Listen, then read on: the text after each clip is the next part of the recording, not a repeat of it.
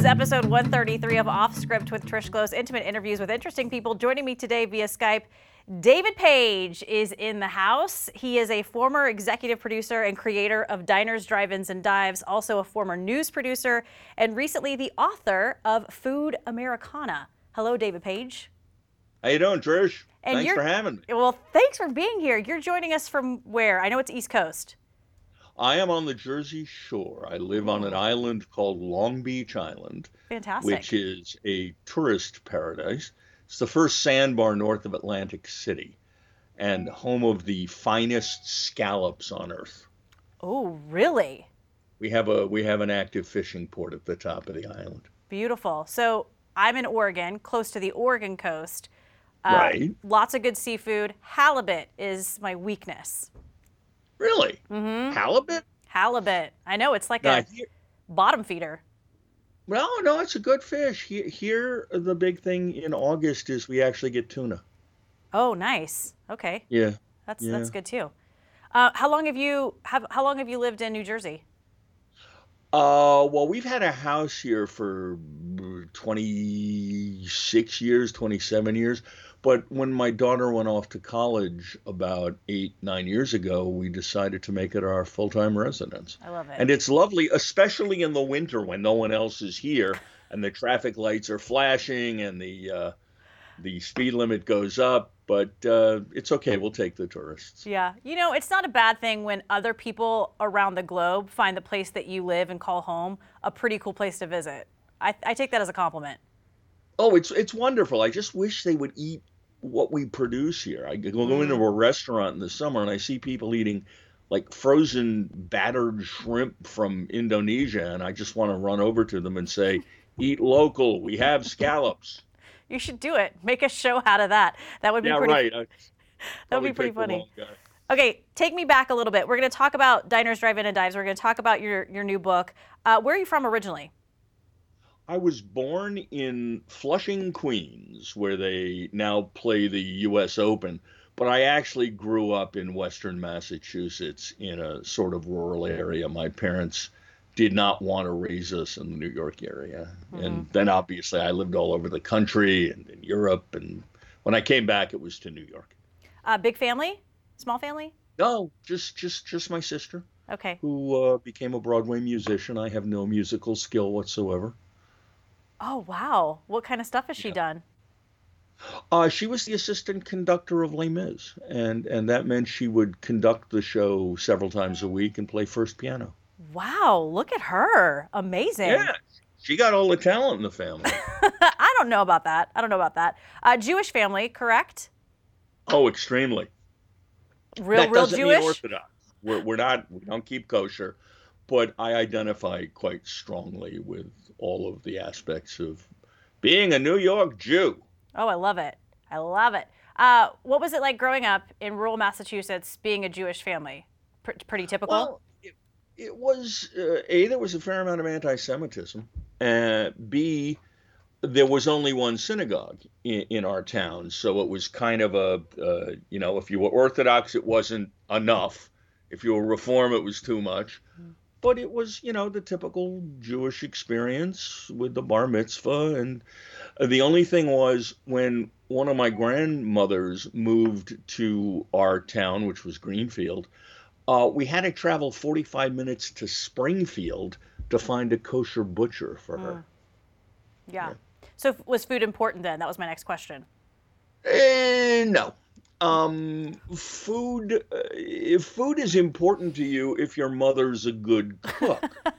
My mother, God love her, was a great parent, a terrific accountant, and a lousy cook. Uh, until I was an adult, I did not realize that steak was a good thing because when we had steak, it was done on one of those black and white speckled pans Uh-huh. and it came and it was broiled and it came out of the broiler with this kind of brown sludge oozing Oh, along yeah. the top of it so the, the the only quote good food in my life at that point was literally traditional eastern european jewish food Mm. that my grandparents uh grandmothers would would provide for holidays and such. Mm. But no, eating at home was nothing special. Okay, that's a bummer, man. I was hoping for something Yeah. really good there, but it's all right. No, I mean, look, there are things that um, I remember as enjoyable because I grew up in New England, and every morning, Foster's supermarket, owned by Bud Foster, who did his own radio commercials, would send a truck to Boston, which in my childhood seemed like the end of the world. In fact, it was 90 miles. But Bud would send a truck to Boston and come back with lobsters and they would steam them for you in in the supermarket. So my um, uh, uh, culinarily deprived mother could could could stop at the supermarket on the way home, and we could have steamed lobster, which to this day is one of my favorites. Mm. And as a New Englander, I will tell anyone who boils their lobster, you're making it soggy, steam it. Steam it. Yes, sir. Steam it. Okay, that's going to be my big takeaway from this. Uh, That's the only one. We have more to cover. I know, I'm just kidding. and we're done. That's a wrap. All done. and thanks for stopping by. It's been great. Uh, how did you get on the news path? Was this was this something that you always wanted to do? I always, it's interesting. I always wanted to be in broadcasting. When, Hmm. when I was young, I uh, there was a prep school in our area, Mount Hermon, which later became Northfield Mount Hermon when they integrated uh, uh, boys and girls schools, and it had a, a an on-campus radio station. And my father never knew this, but he he was involved with the Jewish community on campus there, so I'd been to the school with him a few times. I asked him if I could go to Mount Hermon if I could get in but he didn't realize that the reason I wanted to go there was because they had a radio station. It had piqued my interest. Then, um, when I was like 15, I couldn't drive yet. Uh, I got a job at a local radio station, WCAT in Orange, Massachusetts, the kitty cat with the thousand watt meow.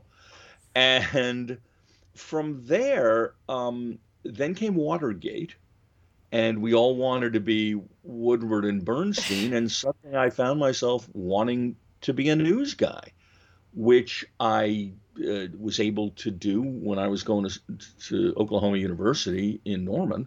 I was lucky enough to get a job at one of the dominant radio stations in Oklahoma at the time, and it kind of went from there. I mean, I got to Kansas and switched over into television and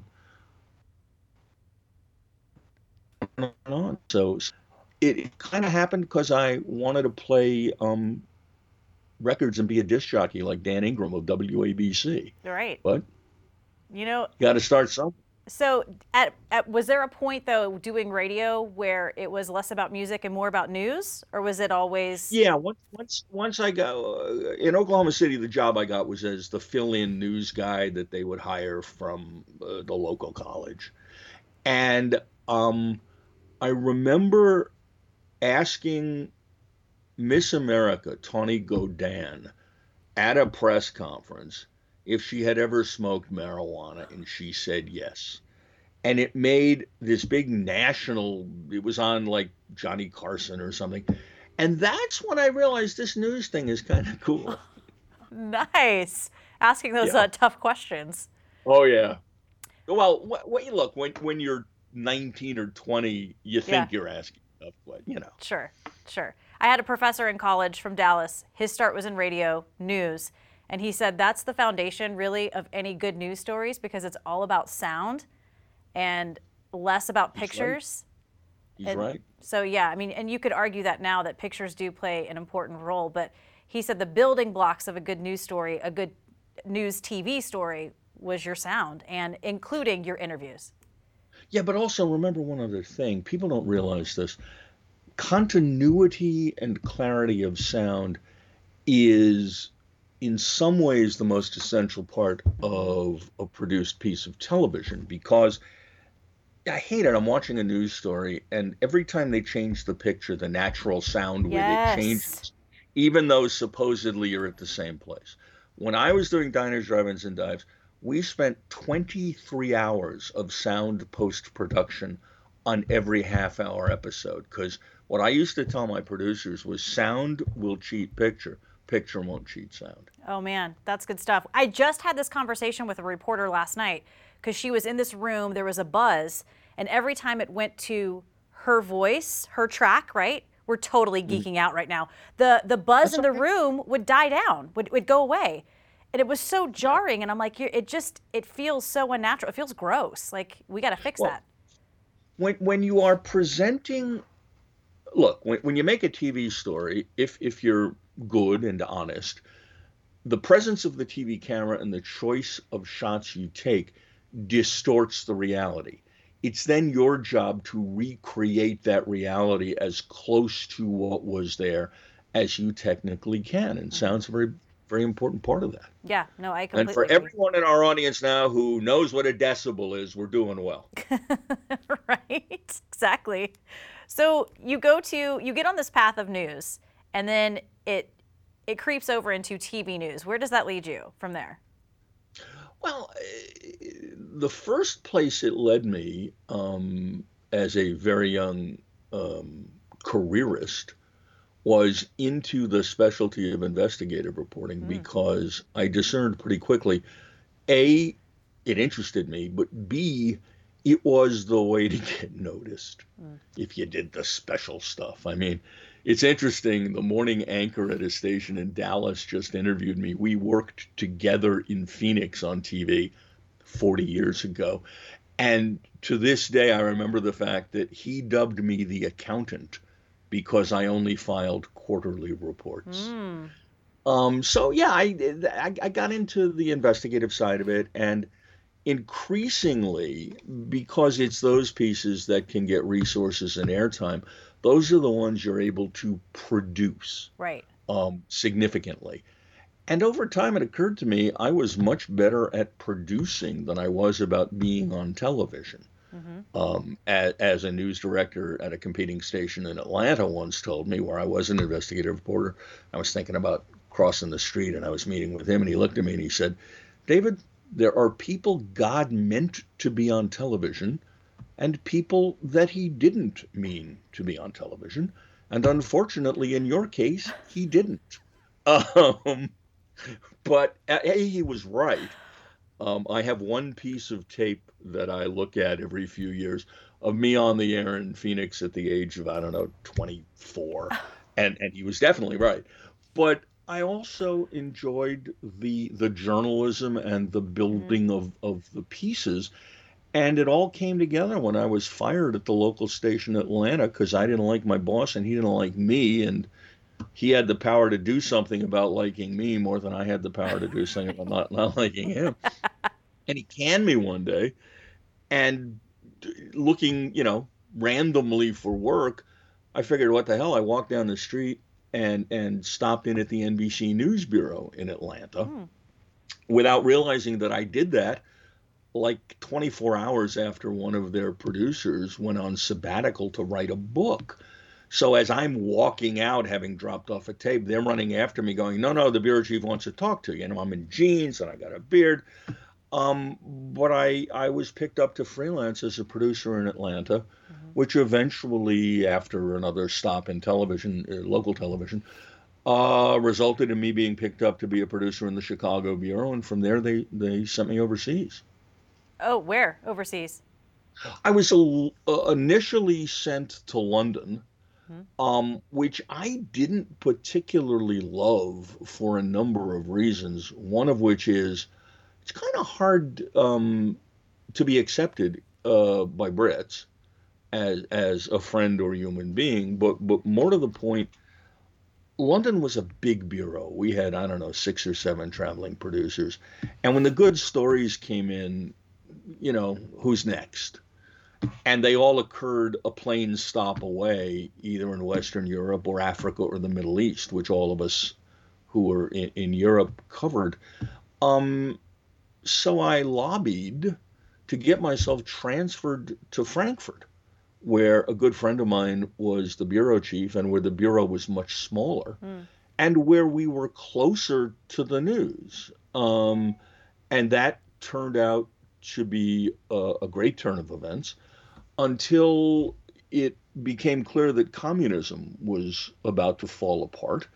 And I was asked to open a bureau in Budapest, which was the westernmost and thus most accessible of the countries on that side of the metaphorical Iron Curtain. Right. So I moved to Budapest, and um, from there, as as what we expected started to happen, uh, the the revolution in mm-hmm. Romania being the most extreme example, I pretty much led NBC's coverage of most of these stories, and ended up uh, at the Berlin Wall the night it opened. I know. Was, I read that. That's crazy. It was a remarkable experience. It was great. It was wonderful. See, I had been working a lot in East Berlin over the years.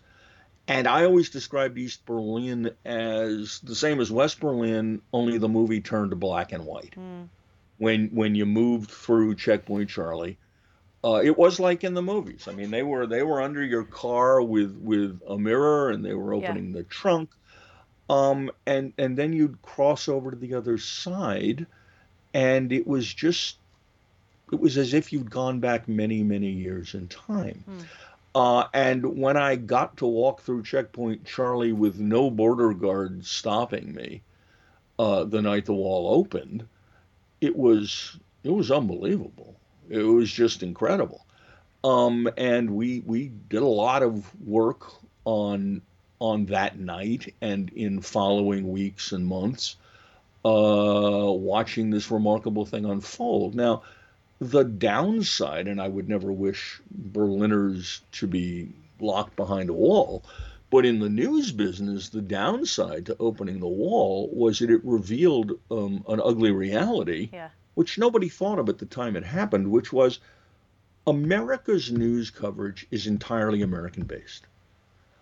And we had been covering Europe as an American story that basically boiled down to will a nuclear war start here?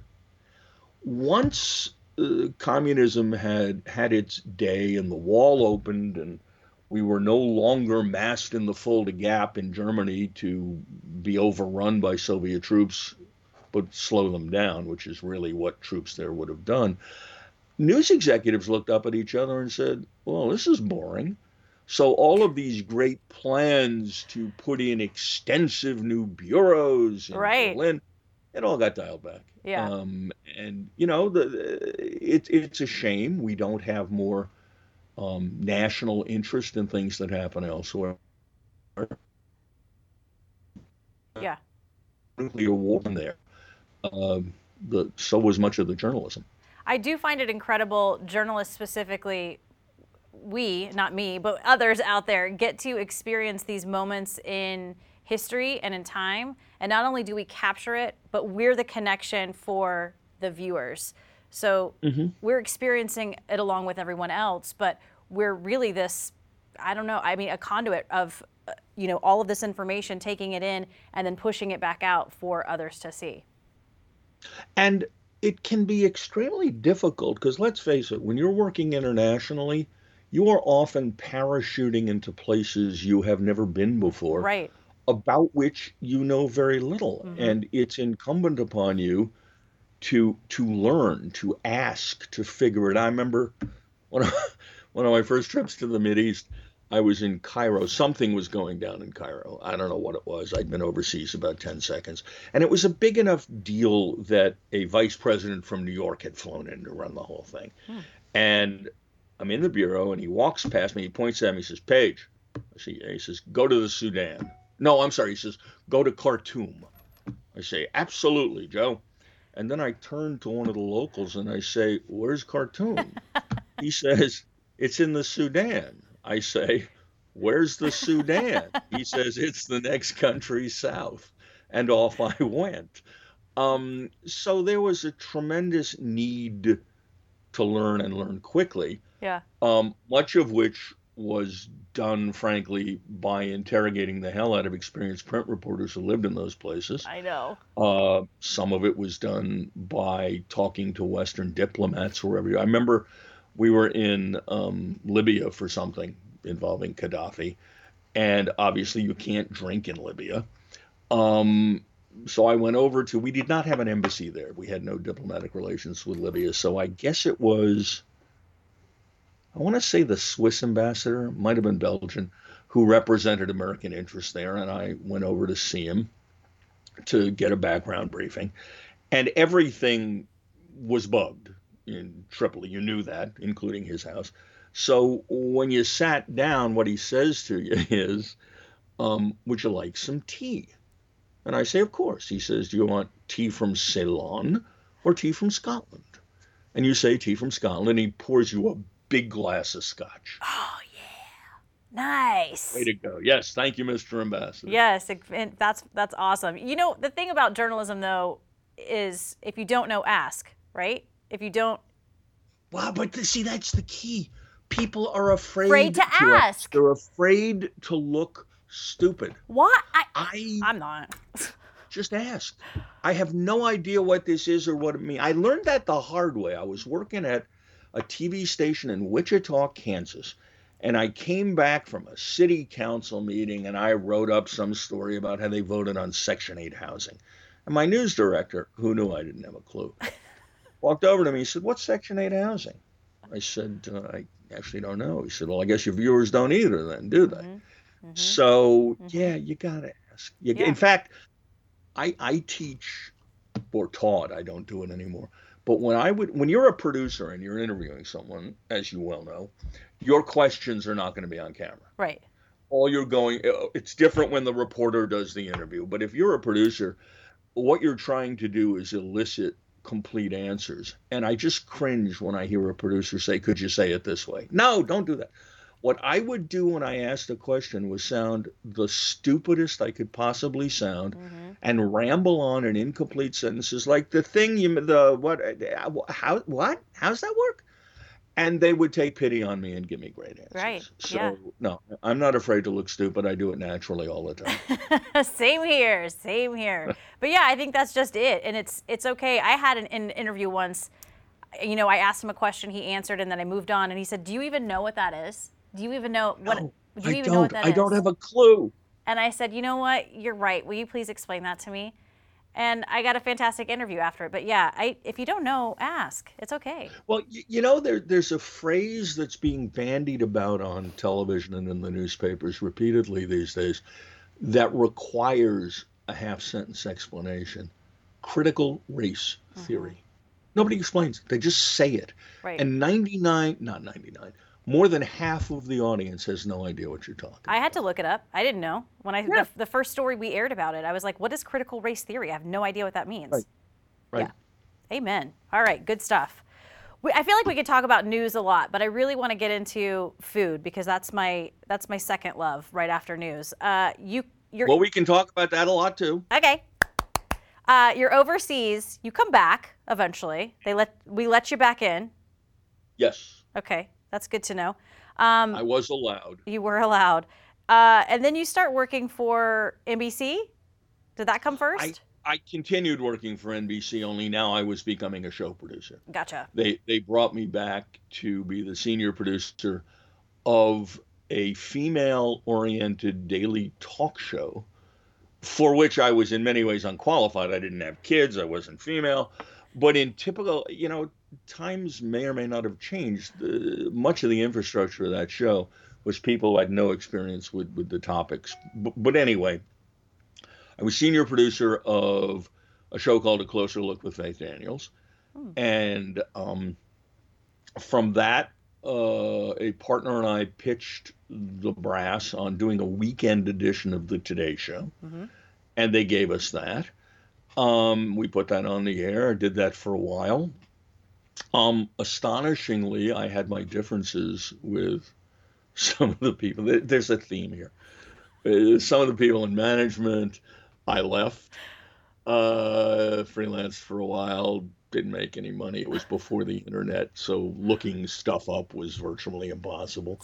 Uh, got a job at ABC, had to drop down in prestige, back down to producer uh, for Brian Ross, who was the chief investigative correspondent. And from there, I became the senior investigative producer for 2020. And then I was actually, this has never happened to me before or since, I was internally recruited by Good Morning America to jump ship and go be a senior producer on that show, which I did. Um, it was a terrific position. It was called line producer. There were three of us, and every third week, the show, subject to the executive producer's sign off, was yours.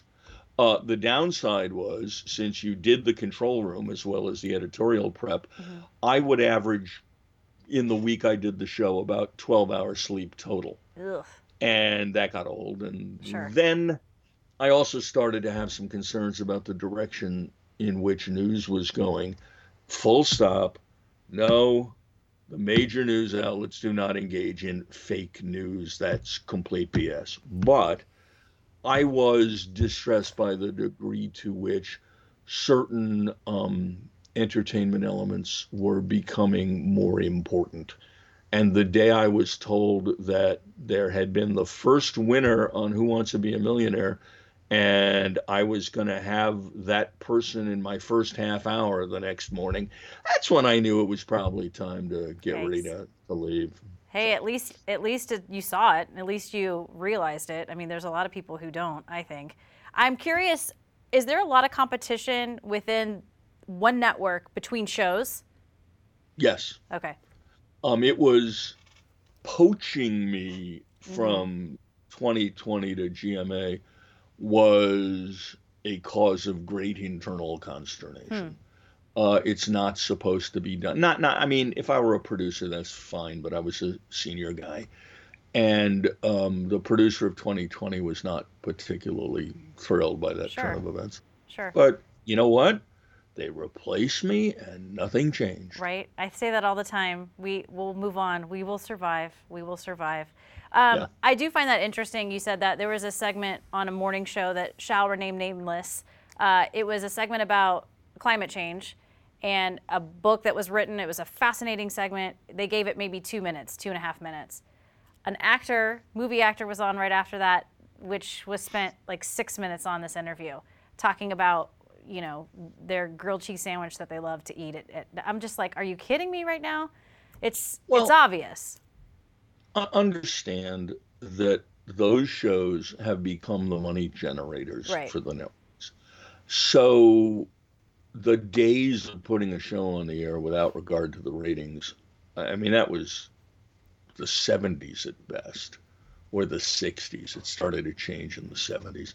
So, on the one hand, I understand it. You've got a program for eyeballs. Mm-hmm. I mean, I remember when I was doing GMA, um, a couple of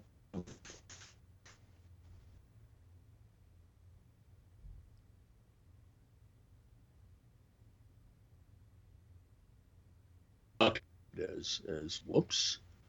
Did you go. lose me? Oh, we, lo- okay. we lost you for we lost you for just like five okay, seconds. I'm back. So okay. let me. Uh, I'll, I'll, give you a clean in. I remember when I was doing GMA, a, a ball player that Charlie Gibson was a big fan of uh, was announced. It was announced that he was uh, elected to the Hall of Fame. So Charlie and I got all excited and booked a segment in the 7:30 half hour the next morning with this ball player and the other guy who was also elected, who we insisted come with him. And we ran it, and the EP let us, not because I wanted to, but because Charlie wanted to. And she gleefully announced to me the next morning that it was the lowest rated 7:30 half hour we'd had all year. That stuff matters, you know. Yeah. The other problem is, um, I especially had this on GMA. A lot of decision making in television, as as you well know, is built around things like pace mm-hmm. and the number of interviews that you can get into a half hour. When I was at GMA, the executive producer, obviously operating on um, advice from consultants, was jamming the first half hour with interview after interview uh, to get as many as possible. But neither talent wanted to do less than six minutes on anybody. So I spent the first half hour of every show in every talent's ear going rap, rap, rap, to the point at which Diane Sawyer, who was a lovely individual, finally um, looked up during the break and said to me quietly in my ear, David, one would be enough.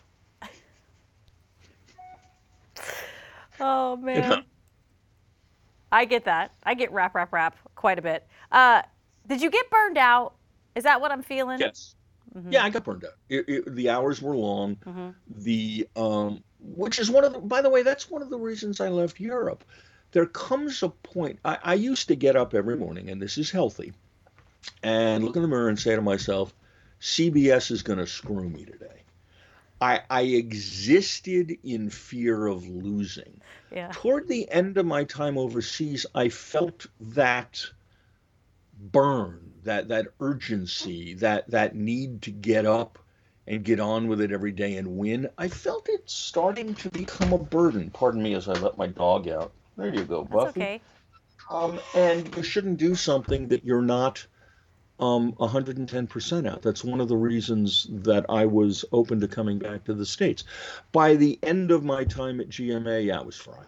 Mhm. I was completely fried. Mhm. You know, you, you can't live sleep deprived for that long. So, did you have a plan? What was going to be next for No. you? No plan. Well, I, I thought I had a plan. Mhm. I, I, I went to the grown-ups there and said, I don't want to do GMA anymore. And they said, okay, you're fired. And I said, no, I have a contract and, you know, I'll work it out. And they found a make work job for me. Uh, and then I went looking for work and got headhunted by a home shopping channel in Minnesota and was seduced by the idea of being a senior vice president at a publicly traded corporation. Got out there and realized this was the worst decision I had ever made in my life. Oh. Lasted about, I don't know, two years. And then took a, a risk and opened a production company and starved for a while. Um, and and luckily uh, it was with that production company that I eventually got diners, but it was a little rocky for a while. Right, right. So you have this production company. I guess what I'm trying to get at was when did you realize I, I really want to do something food related? I, I wanted I wanted to have Oh, a show that's complete accident. No, I was I was trying I was trying not to starve. Um, I Al Roker had worked for me on the Weekend Today show Mm-hmm. before he was on the show. He also, in parallel with his NBC career, had opened a production company Right. that was doing well. I called him up one day and said, I can't sell anything. You got any work? And he said, Yeah, I'm doing stuff for the Food Network. You want to do something? I said, Sure. So first I started doing segments for a show he had called Roker on the Road, producing them. And then he started subcontracting hours to me, including an hour on the history of diners. Now, I wasn't going to make um, a major living or, or establish a production company um, being the contractor for um, subleased product. So, quite amicably, uh, with great thanks to Al for having given me the work, Mhm. I tried to connect with the Food Network on my own. And the executive who I would call, uh, who I had met while working there for Al, uh, was nice, lovely, uh, took my calls and said no, and then said no, and then said no. This went on and on and on. I kept pitching. One day I'm on the phone pitching her. It's like a late in the afternoon on a Thursday or a Friday. And in frustration, she says, Don't you have anything else on diners? And I said, Oh, yeah, I'm developing this show called Diners, Drive Ins, and Dives. I mumbled a little bit about it. And she said, You know, that sounds interesting. We have a development meeting on Tuesday. Could you get me a write up on Monday? And I said, Great. And I hung up the phone. And this was good because she wanted to see something from me. It was bad because I had just invented the title on the spot. I had nothing in development called Diners, Drive Ins, and Dives. I was going to ask. And I, spent the weekend um, calling around the country, talking to people. Because back then, you actually you used your phone to talk to people. It's incredible. It was a communication device. Um, and I wrote up a, a show pitch for a one-hour special, and delivered it on Monday. And shortly thereafter, they picked up the special, Boom. which eventually, through other bizarre circumstances, turned into the series. That's fantastic. And I know you have an impressive resume, but I guess I'm just baffled by this idea that you're calling up the Food Network and just like, hey, I got mm-hmm. this show. And she's mm-hmm. like, no. And then you call them back and you call them back. And they're like, oh, it's David again. It's David again with this mm-hmm. idea. Um, Well, the the little secret that is hard to remember when you're pitching mhm. is that they need good shows. Now, they, because most production at networks is not done in house, what they do all day is take pitches, hoping desperately that one of them is worth a damn. Right. So when you're on this side of the desk calling, it seems like they have no interest in anything. But on their side of the desk, what they're saying is, please bring me something good. Mm-hmm. Mm-hmm. Now, un- understand, I have had one hit show, and I have pitched, and I've done a few other shows. I must have pitched 500 shows after over the years. I mean, you've got to just keep going.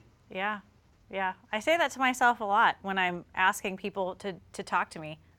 They're like, no. Well, but you know, if you don't ask, eh, you can't get hurt by asking. I- Amen.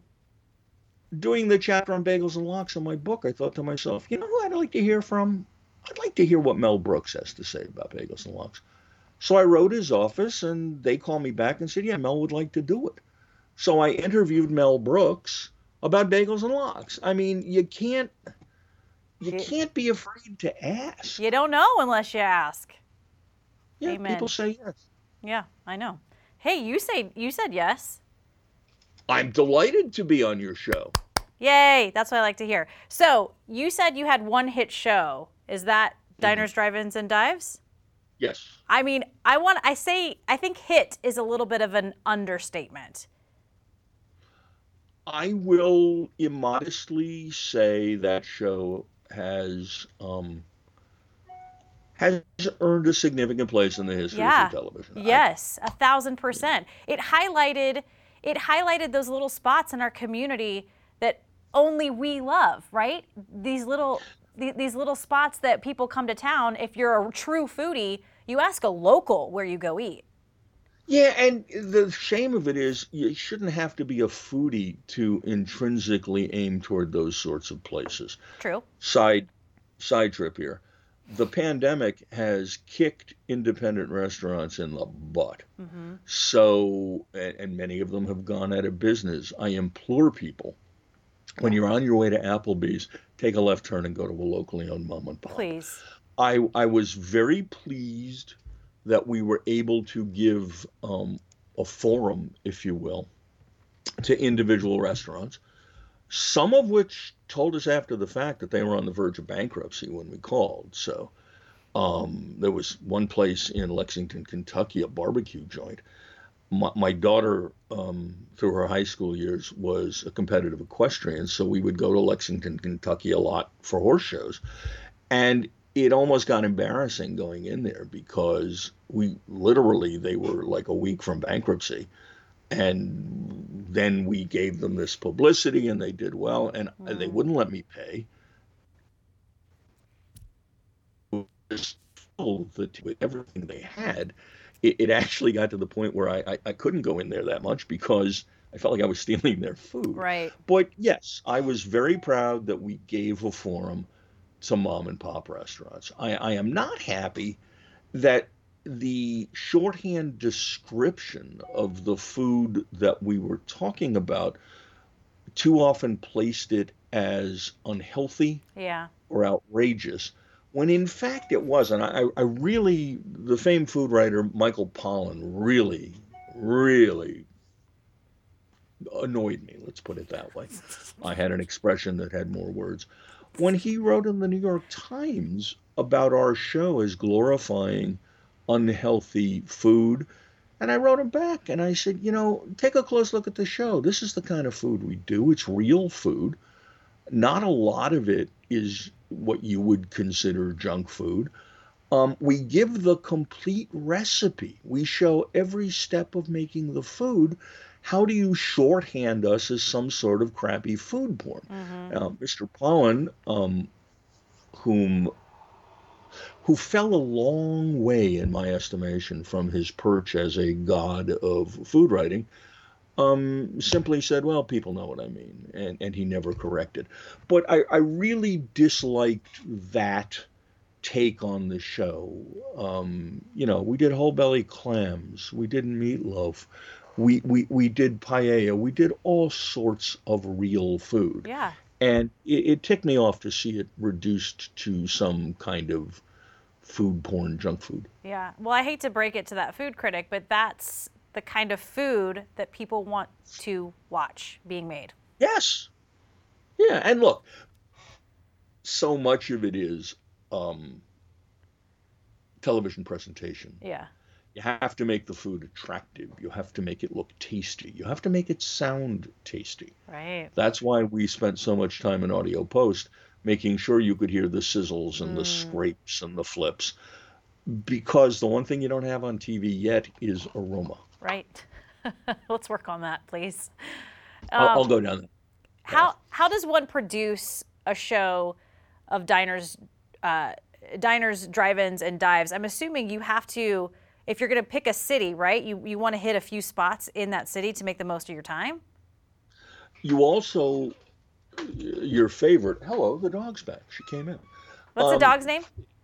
Uh, the little, she's a little one. She's Buffy. She's Hi, Buffy. pug- Hi, Buffy. Hi, she's an attack puggle, actually. We also have a black lab mutt named Lady. Um, did you ever read William Goldman's book on screenwriting, Adventures in the Screen Trade?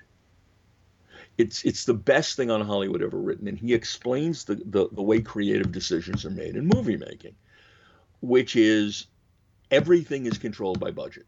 hmm If you want the biggest car crash in the world, you have to have a budget to, to run three Rolls Royces together. If not, you show a close up of one car coming from the left and a close up of the other car coming from the right, and then you show the wreckage. Okay. Somewhere in the middle of there, the budget determines what you're going to do.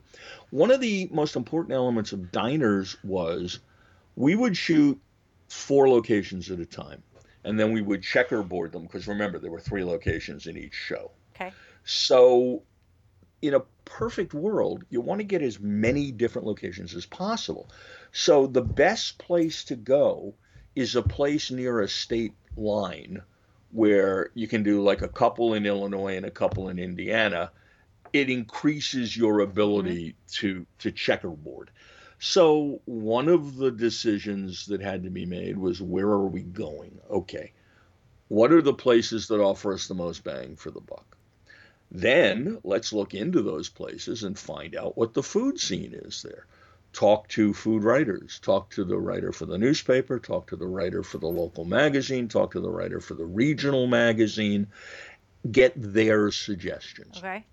Um, viewer suggestions were not often helpful because what's your favorite restaurant growing up may not really be a good restaurant. Anyway, um, so we would go with professional guidance, Mhm. and then we would talk to the candidate restaurants in great detail about what they did and how they did it and, and how homemade it was. Um, I would not do, and I did the first 11 seasons. I don't know what they do now but we would not go to a place, a pancake joint that didn't make its own pancake batter. Yeah. Thank you. Um, you know, there's a there's a place where I live that is renowned for its pancakes. I thought about including them. I called them up. They comes out of a box. That that's not cooking. Okay. Um, so we would interview them extensively. The researchers would bring me a list of candidates that they had whittled down. I would send them back for more questions.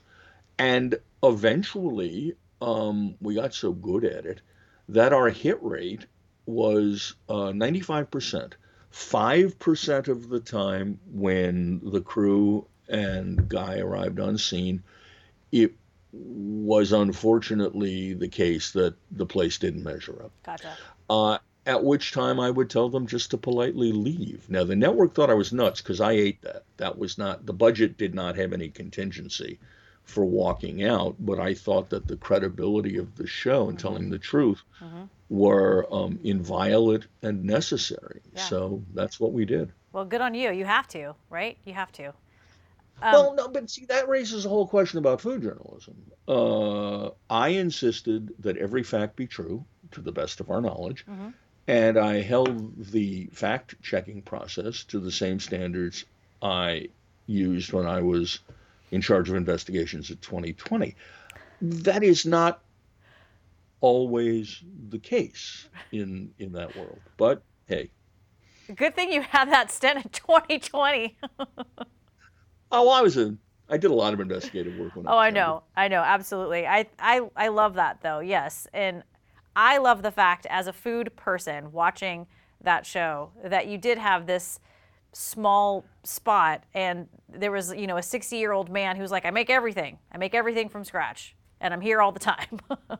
And look part of the casting process part of the selection process for the show was what kind of character yeah. is the owner or chef? There were several good restaurants that just couldn't be booked because the chef or owner yeah chefs are weird interesting tv and it's bizarre because it's not necessarily the people you'd expect. Yeah. But it, you know, uh, the one thing, if you run a mom and pop, if you make the slightest margin, which is what restaurants make, after working 18 hours a day, which is what restaurants require, it's got to be because you care. Mm. They call it the hospitality industry, and right. the people who are good at it really want to please other people. Mm-hmm. And that passion tends to come through on camera. Yeah, 1000%. Any memorable moments that stick out to you? I know there's probably a ton. Uh, I really, now, I, I didn't go on the road after the first season, okay, but mm-hmm. I was on the road in the first season and was really struck by two places. One, and I wish I remembered the woman's name. She had a small shack by the side of the highway in Texas serving goat burgers. Goat or lamb? Lamb burgers, pardon me. Okay. Uh, from her own lamb, I mean. She right. she she was vertically integrated. And she was just such an incredible character. I loved her. And um, Louie Mueller's Barbecue in Taylor, Texas, which mm. has been there I don't know, at this point, 70 or 80 years, and what at one time was a girls' basketball gymnasium. So it's two stories tall with, you know, right. windows on the second floor that you can hardly, I mean, if you could get up there, you couldn't see through them. They're, they're just covered with decades of, of soot and smoke.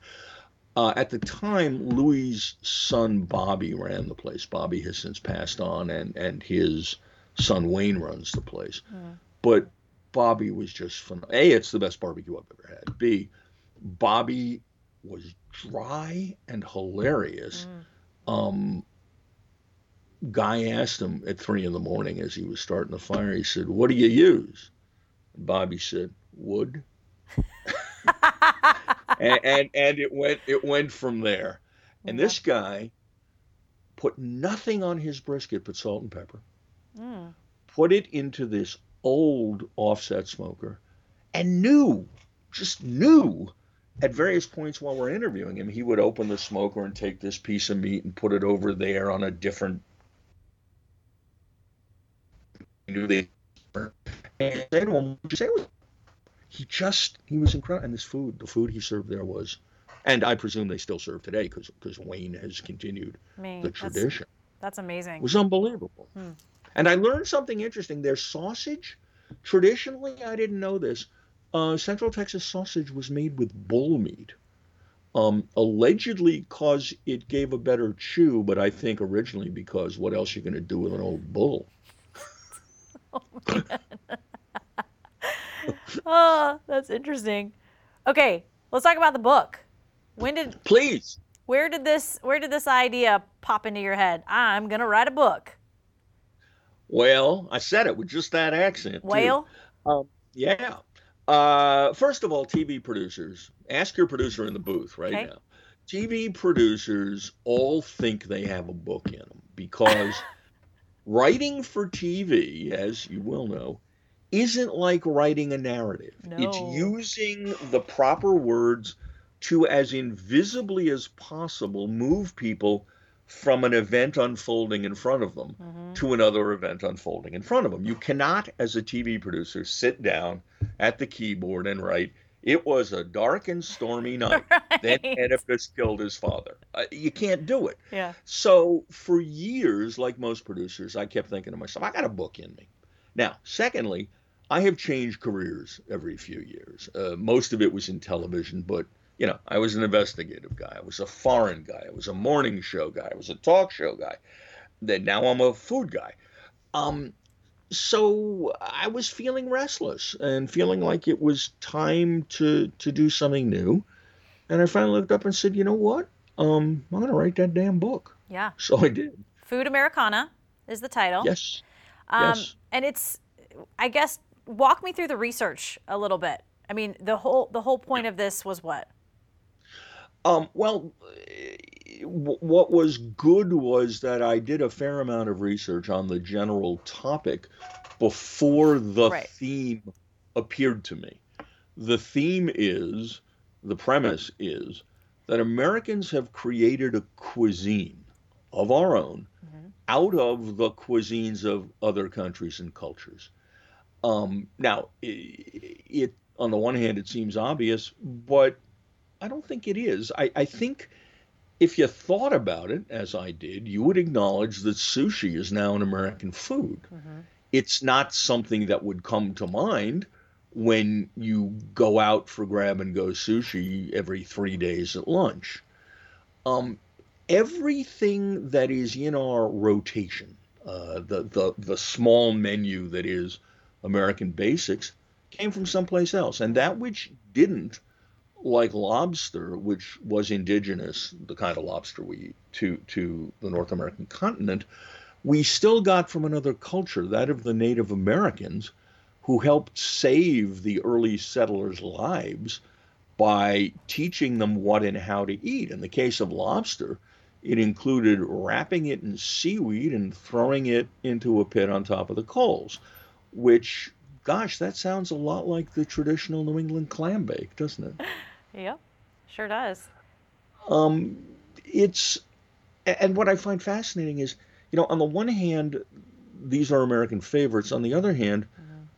foodies, especially foodies who are in it more to be cool than to enjoy their food, those are two different kinds of foodies.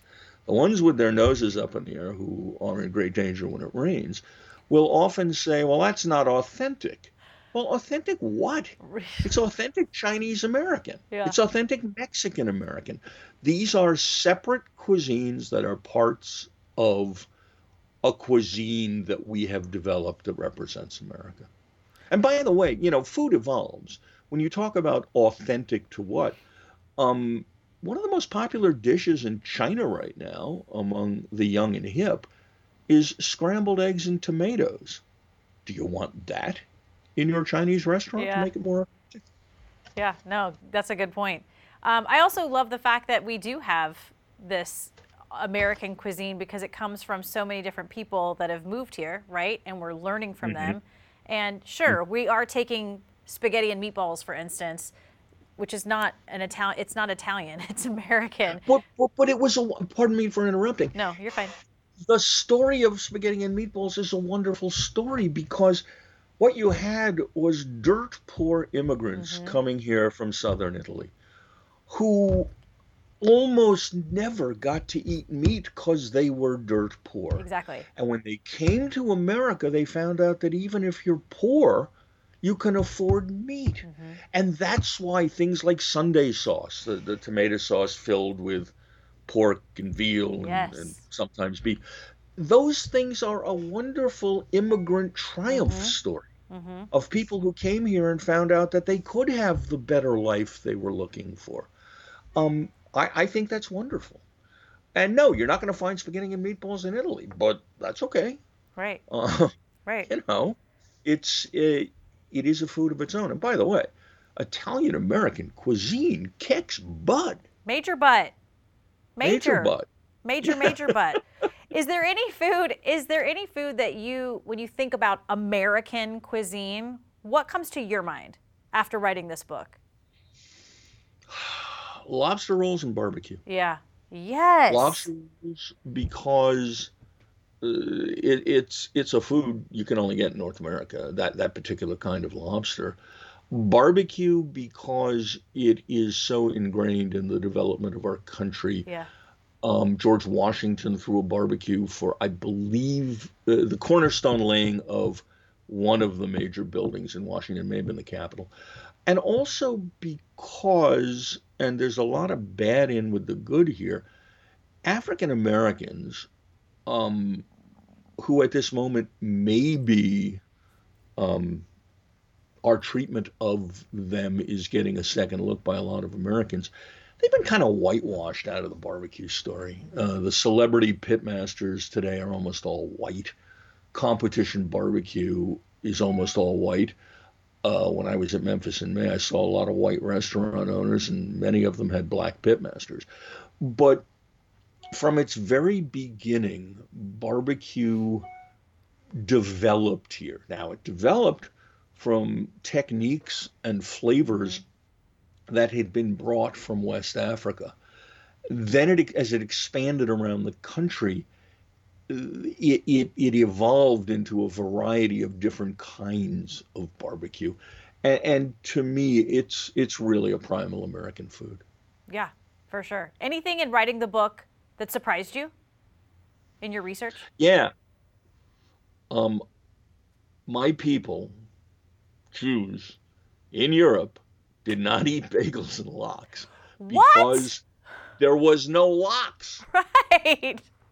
Lox existed only because the Transcontinental Railroad was built that allowed the shipment of salmon from the Northwest Mm. to New York. Mm. But there was no refrigeration, so the salmon had to be packed in salt, which brined it, which turned it into lox. Yep. Now, New York Jews had a history of eating smoked fish. Mm-hmm. This wasn't smoked, it was brined, but nonetheless, it, it made perfect sense if you could afford it because it was not the cheapest available option. That was herring. But if you could slap it on a bagel with a little cream cheese, you know, Mm. you had something nice there. It was good. Do you cook, David Page? Oh yeah, but I, I'm I'm a an eager amateur cook, and I do a good job. But I don't have the it that you need to be a chef. I, I mm-hmm. don't feel it. I mean, if I'm gonna have people over for a steak, I'll probably cook an extra so I can cut into it and make sure it's it's ready. Nice. I, I'm not one of those chefs that I've interviewed over the years, like like um, Bobby Mueller, who out of nowhere turns around and does something to the food because he feels it. Yeah. Okay. Now Yeah. I love to cook. I, I'm I'm pretty good, but mm-hmm. I'm no chef. Mm.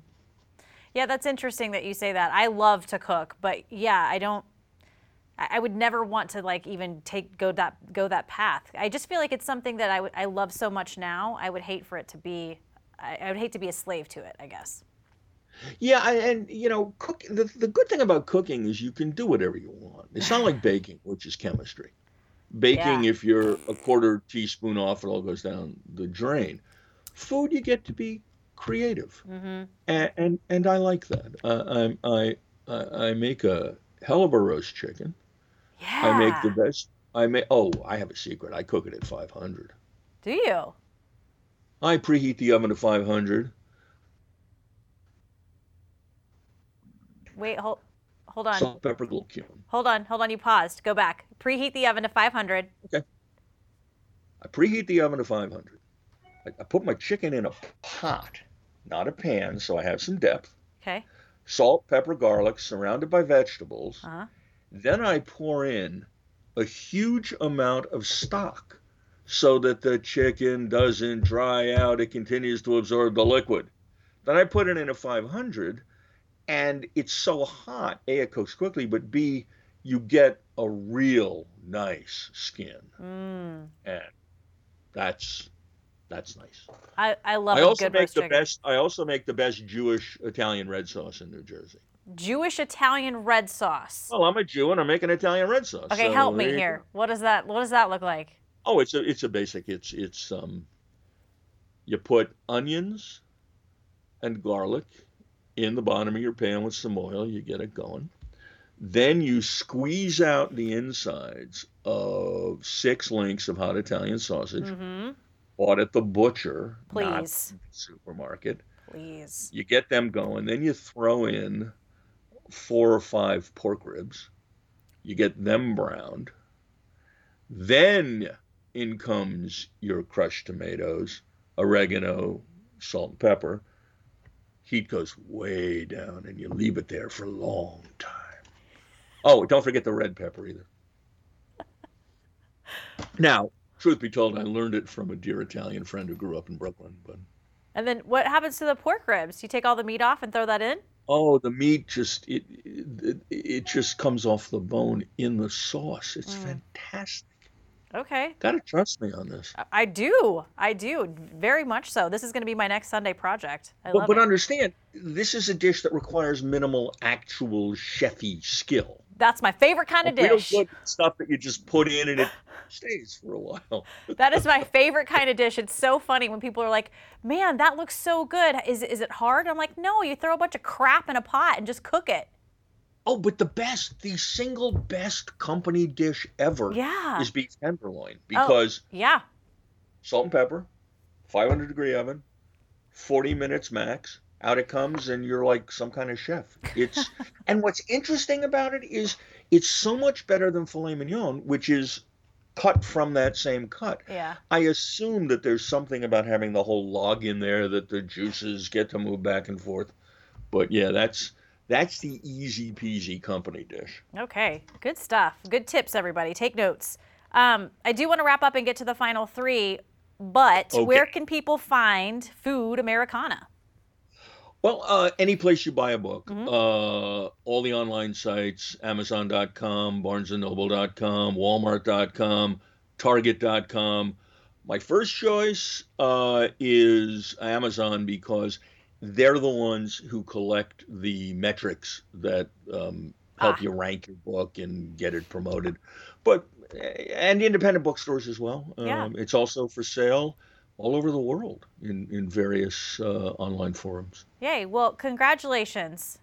Thank you very much. Oh, oh, they just announced the 2021 International Book Awards, and we didn't win, but we were named a finalist in the history category against some real serious stuff like Did the War End the World? I mean, it- I, I was stunned. So, yes. That's we were a amazing. It was, pre- it's pretty cool. It's pretty cool. Congratulations. Well, um, I'm super excited to read Food Americana because I'm a food nerd and I could just, I'm, I'm super excited to dive in. Um, let's get to the final three, which I love the Okay. fact you said I'm going to need 15 seconds extra for this first question. And I was like, Wow. oh, honey, you can just talk. Um, Yeah, well, uh, once a producer, always a producer. yeah. Okay, wait, wait, wait. Before we get to the final three, I Mm. I anchor the news at five and Uh-huh. six. I have a producer who does who writes the show for me, and then she's in my ear. Mm-hmm. What's the biggest pet peeve of of yours about anchors? Wrap, damn it. Stop talking. Before the computer takes us away. I know that's so true. That's so true. That's okay. So basically, it's a chatty anchor. Well, it's an anchor that doesn't listen. Listen. On the other hand, let's be fair, Uh, too many producers spend too much time in the anchor's ear. mm. Um, you know, uh, let him or her do their job unless you need to say something. People out there don't realize you're wearing an IFB yeah. uh, in your ear, hmm and someone in the booth uh, starts talking while you're, for example, if you're listening to someone's answer and the producer starts talking to you, you can't hear the answer. How are you going to do a real follow up? Thank you. It's so, hey, guys in the booth, go easy on. it." Zip it. Pipe down. Yeah. I will say this when my producer says 20 and then she gives me a wrap, I'm out of there. I, I'm, I'm known for getting that show on, on time, exact, where they come back and they say, okay, good job, show's exact. And I'm like, and you're welcome. Thank you. Remember Laura? Do you know Laura Spencer from GMA? yeah. Okay, we, uh, Lara, not Laura. We started using her on the show when she was still her, her primary job. She was a reporter at WABC Right, yeah. And I said to her the first time we were going to have her live, I said, "What kind of um, warning do you want?" She said, "Simply say 15." And she was ungodly. You said Mhm. 15, and she was out in 15. I mean, it was she had a clock in her head. Yeah. Love those. Yeah. Love those. Yeah, that's that's talent to me for sure. Yeah. Okay, David Page, best advice Yes. you've ever been given. Okay, here's the extra 15 second story. Romanian Revolution. We get out of our car in front of a hotel in Timișoara, Romania. Um, suddenly, there are bursts of AK 47 fire. I had not done a lot of bang bang at that point. George Lewis, my correspondent, had been in Vietnam.